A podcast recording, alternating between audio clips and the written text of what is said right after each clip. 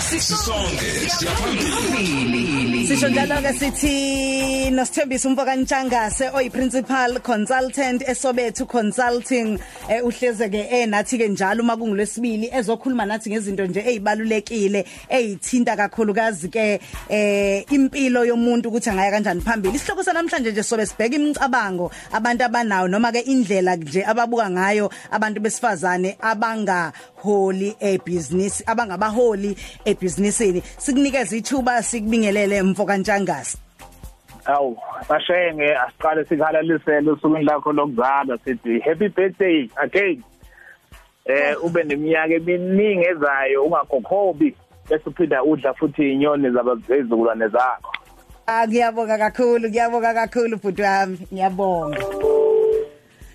Aha. Yep. yeah nayi indaba la eh indaba ithinta ukuthi kudala umhole businessini kwakuyinto mhlambe ke ejwayelekile ukuthi ke kube ke umuntu wesilisa kodwa ke izinto uma siyibheka ziya ngokuya ziyagoquka eh mhlambe ke ngabe eh, sisasalele emuva yini ngokwemicabango ngokuthi ke ukuhola kuyini okwenza kube mhlambe ke nalomdonsiswano khona uma ngabe wesifazane ke ehole businessini ubone sekunomdonsiswano nje ongazi ukuthi kanjani?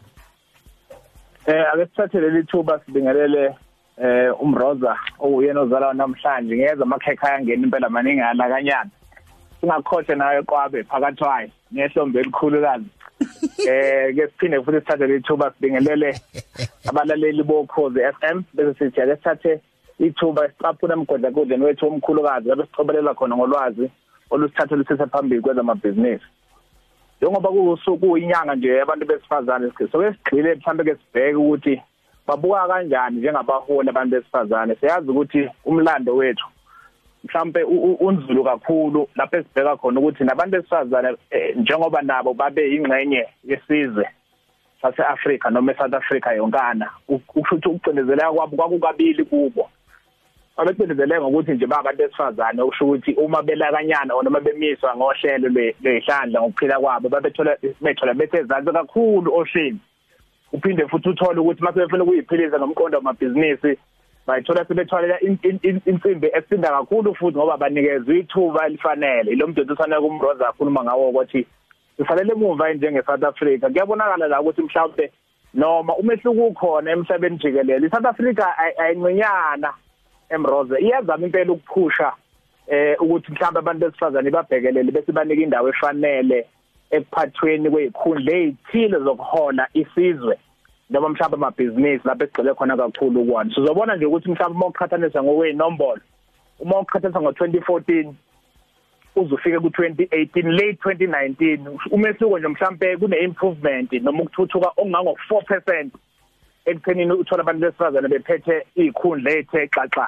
Emabhizinisini amakhulu eh noma mhlambe embonini ezinkulu lezi ekuyizona eziphethe umhlaba. So eh mokuqhathanisa lokhu ke nezinamba zomhlaba nje jikele mhlambe noma namanye amazwe eAfrika uyabona iSouth Africa ukuthi mhlambe ithe thuthuka kancane mhlambe ngamaphesenti amabili noma amathathu. Okusho ukuthi siyazama kodwa hayi sanzima kakhulu ngoba u30% wama position aphethe abantu besifazane samncane kakhulu uma uzobheka izinga noma mhlawumbe inamba yabantu besifazane abaqashiwe. Eh emhlabeni nje jikelele. Noma mhlawumbe inani labo nje elikhona kulabo abasebenzayo emhlabeni jikelele. Mm mm mm. Mhlambe eh njengoba usayichaza nje kanjalo eh zikhona mhlambe izinto engenzeka mhlambe iziphi nje izinto okumele ke siyibone kumholo qotho ukuze ke sisuke ekuthenini eh simehlulela ngoba ungowesifazane kodwa sibone izenzo zakhe singathi hayi eh ngoba ungowesifazane lo eh ingakho kukanje kanje uyabo noma ungowesilisa ingakho kukanje kanje. Kunjalo impela sisasho nje kanjalo Embroza kuyavela kodwa la ukuthi zikhona izimboni abantu besifazana abaningi khona noma abaqashwe ngobuningi kodwa inkinga efike ibe khona kakhulu ukuthi noma zikhona abekho kodwa kulama positions akuyiyona ayiphatha imandla. So ngathatha nesibonelo izimboni njengo domestic worker kanjalo noma balani ne kanjalo nomkhakha wokufundisa noma mhlawumbe imboni yokufundisa. Abantu besifazane baningi kakhulu ukudlula abantu besilisa lapho kodwa mawusuthi uyaphezulu uyabona impela ukuthi hayi bancaneke lapho eziphatheni imandla kunabantu besilisa. Umbuzo ke uqala mhlawumbe uthi ngaphambi kokuthi siqhubeka sibone ukuthi imaphi lamakhono engafanele siwabheke umuntu singaze sibheke ukuthi ubuphi ubulili. Ake sibheke mhlawumbe ukuthi iziphi ezinye izinto ezimbili nje ezidala ukuthi mhlawumbe abantu besifazane bethola mhlawumbe liqindezeleka bona ukuthi bathole ikhundla ezithe xaxa. Mhlawumbe okubaluleke kakhulu esikubonayo la esingazi ukuthi singakusolva kanjani noma singathika kanjani ngakho futhi nje umlando nje ukuthi umuntu wesifazane uyayibukekeleke phansi esikhundleni esithile esinzima mhlawumbe noma esidinga ukuthi umuntu athathe inqumo ezithi ukubaqatha umuntu vele ethi awu makumuntu wesifazane okusho ukuthi awu ngeke hambe kahle. Umqondo nje indlela mqondo yesikhule ngayo mhlawumbe emphakathini wakithi kodwa cabanga ukuthi lokho kufuneka kushintshwe okwesibili bese kuba ukuthi nje mhlawumbe eh lenkinga engangayiveza nasontweni edlule ukuthi le ndlela yokuthi mhlawumbe umuntu wesifazana unenkinga yokuthi yena umsebenzi wasekhaya iwona othatha uhambe phambili nomsebenzi wasemsebenzini. Kumenza mhlambe angabi nalo ithuba elanele ukuthi mhlambe naye aveza amangwevu akhe emsebenzini ebese ke ekhombisa ukuthi cha naye le ndima ngakwazi ukuyiphatha aphinda aphumelele. Kodwa engizama ukuveza ukuthi noma umehluko ukhona kusana lo mqondo nendlela mqondo abantu abanayo ukuthi ngoba umuntu esifazana ukusho ukuthi kodwa umuntu wesilisa hayi yamukeleka. Kodwa ke sibheke ukuthi South Africa seyenze njani ke mhlambe ukuze ikwazi ukulungiselela lamakhono esokhuluma ngawo njengamanje okuyiwona azosisiza ukuthi sikwazi ukubheka wona singabheki phela ubulili bomuntu. iSouth Africa iconstitution yakhona nje iyodwa iyakwazi ukugcizelela ukulingana kwabantu bonke abamhlophe abamnyama abahlaza abesifazane kanjani namadoda. So ke sibheke lapho oqala kwesibili i-employment equity act iyodwa nje mhlawumbe iyayiveza ukuthi hayibo ake siyeke ukuthi wena ubani ngokuthi mhlawumbe uphuma kuyiphi ingxenye kodwa ake sibheke ukuthi umsebenzi uyawazi yini ufundele yini bese sikunika iposition noma isikhundla ngendlela efanele. Okwesithathu indlela yomgomo mhlawumbe iSouth Africa esedile ngayo ukuthi yenza ibill esibiza ukuthi women empowerment gender bill equality bill 2013 nakhona izama ukuveza ukuthi ngokomthetho mhlawumbe nakonqobo mgomo yezwe iyathanda ukuthi abantu besifazane basondele ezikhundleni lapho bangabicindezeleka khona. Ngakho ke sekuselekile thina abantu ukuthi senza njani ukuthi sibheke imapha amakhono esiwabhekayo ukuze nabasibanike ithuba lokuthi baphathe abantu besifazane nabo bakhona ukuyiprove ngokusho kwesilungu ukuthi nabo bakwazi ukuthi bahole. Naba amakhono amane ke ngizovala ngawo ke Mrozana. Lokuqala mhlambe ikhono lokuthi ukwazi ukubhekana nezimo ezinzima ngokusilungu sithi resilience ngoba la uma umholi noma kuthiwa umholi wani kuyadingeka ukuthi ukwazi ukubhekana nezimo ezinzima ngoba kuyakubuzakala ukuthi ubani ohola leli qembu.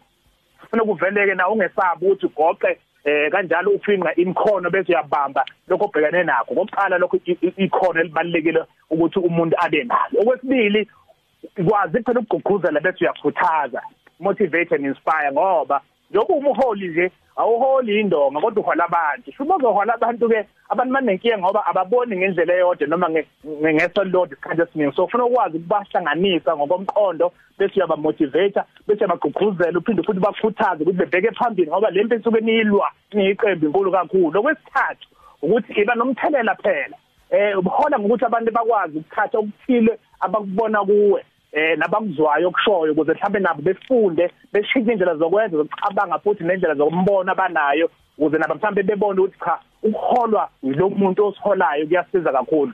Ole iphuzu lesineke mbrozo akiphuzu lokuthi azi ukwenza inqumo ukwenza inqumo ke businessini ke mhlawumbe noma thani ingakanani kuyinto ebaluleke kakhulu ngoba mawusaba ukwenza inqumo ungaphosta inkampani noma ungadalela inkampani ukuthi izishone phansi ngoba nje uhluleka nje ukuthi ume esinqumeni ozosithatha bese uyakwazi ukuthi uphinde usimele. So lezi lamakhono amane awayi ngokuthi uliphi ibala awayi ngokuthi uyiphi gender aya ngokuthi nje unalo inikhono lokuthi ukuveze lokho kodwa ke maningi amanye amakhono esingakakhava ngezinye insuku kodwa nje lawa amane ngicabanga ukuthi wona seqhulwini malana nokuhola ibhizinisi noma inkampani.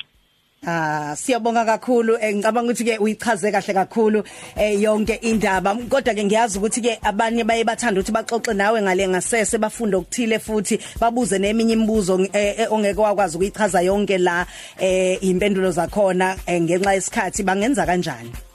Ngaphambi beze becabanga ukubuza nje ngithi ngeke ngithallenge mhlambe noma ngiphosa inselelo kubantu bonke ukuthi mawucabanga ukuqasha umholi kusasa cabanga ukuthi uma ungaqashanga umuntu wesifazane uzobe usuluza lokho esesikulinganisa ngo15% of improvement. Abantu besifazane asebekhombisa ukuthi bayakwazi ukuletha enkampanini abazenzayo noma bayiranayo noma bayiphethe. So 15% improvement in your profit eh into enkulu kakhulu ongayincikisa esiqhumeni ongasithatha ukuthi uzoqasha abani nokuthi uzomqashela yiphi position ukuze mhlawumbe bekwazi ukuthinta ke bengasithinta ku Facebook eh Sithembiso Ntshangase baphinde basithinte ku Twitter Ntshangase_sthe eh siyakwazi ukuthi basithole kulezo ndawo impela kakhulu. Sibonge kakhulu eh principal weSobethu Consulting. Nangokuzayo siyophinde sihlangane futhi naye. Sithembiso wakanjani Sonke Drive. Izokuthatha kubeke. 3 to 6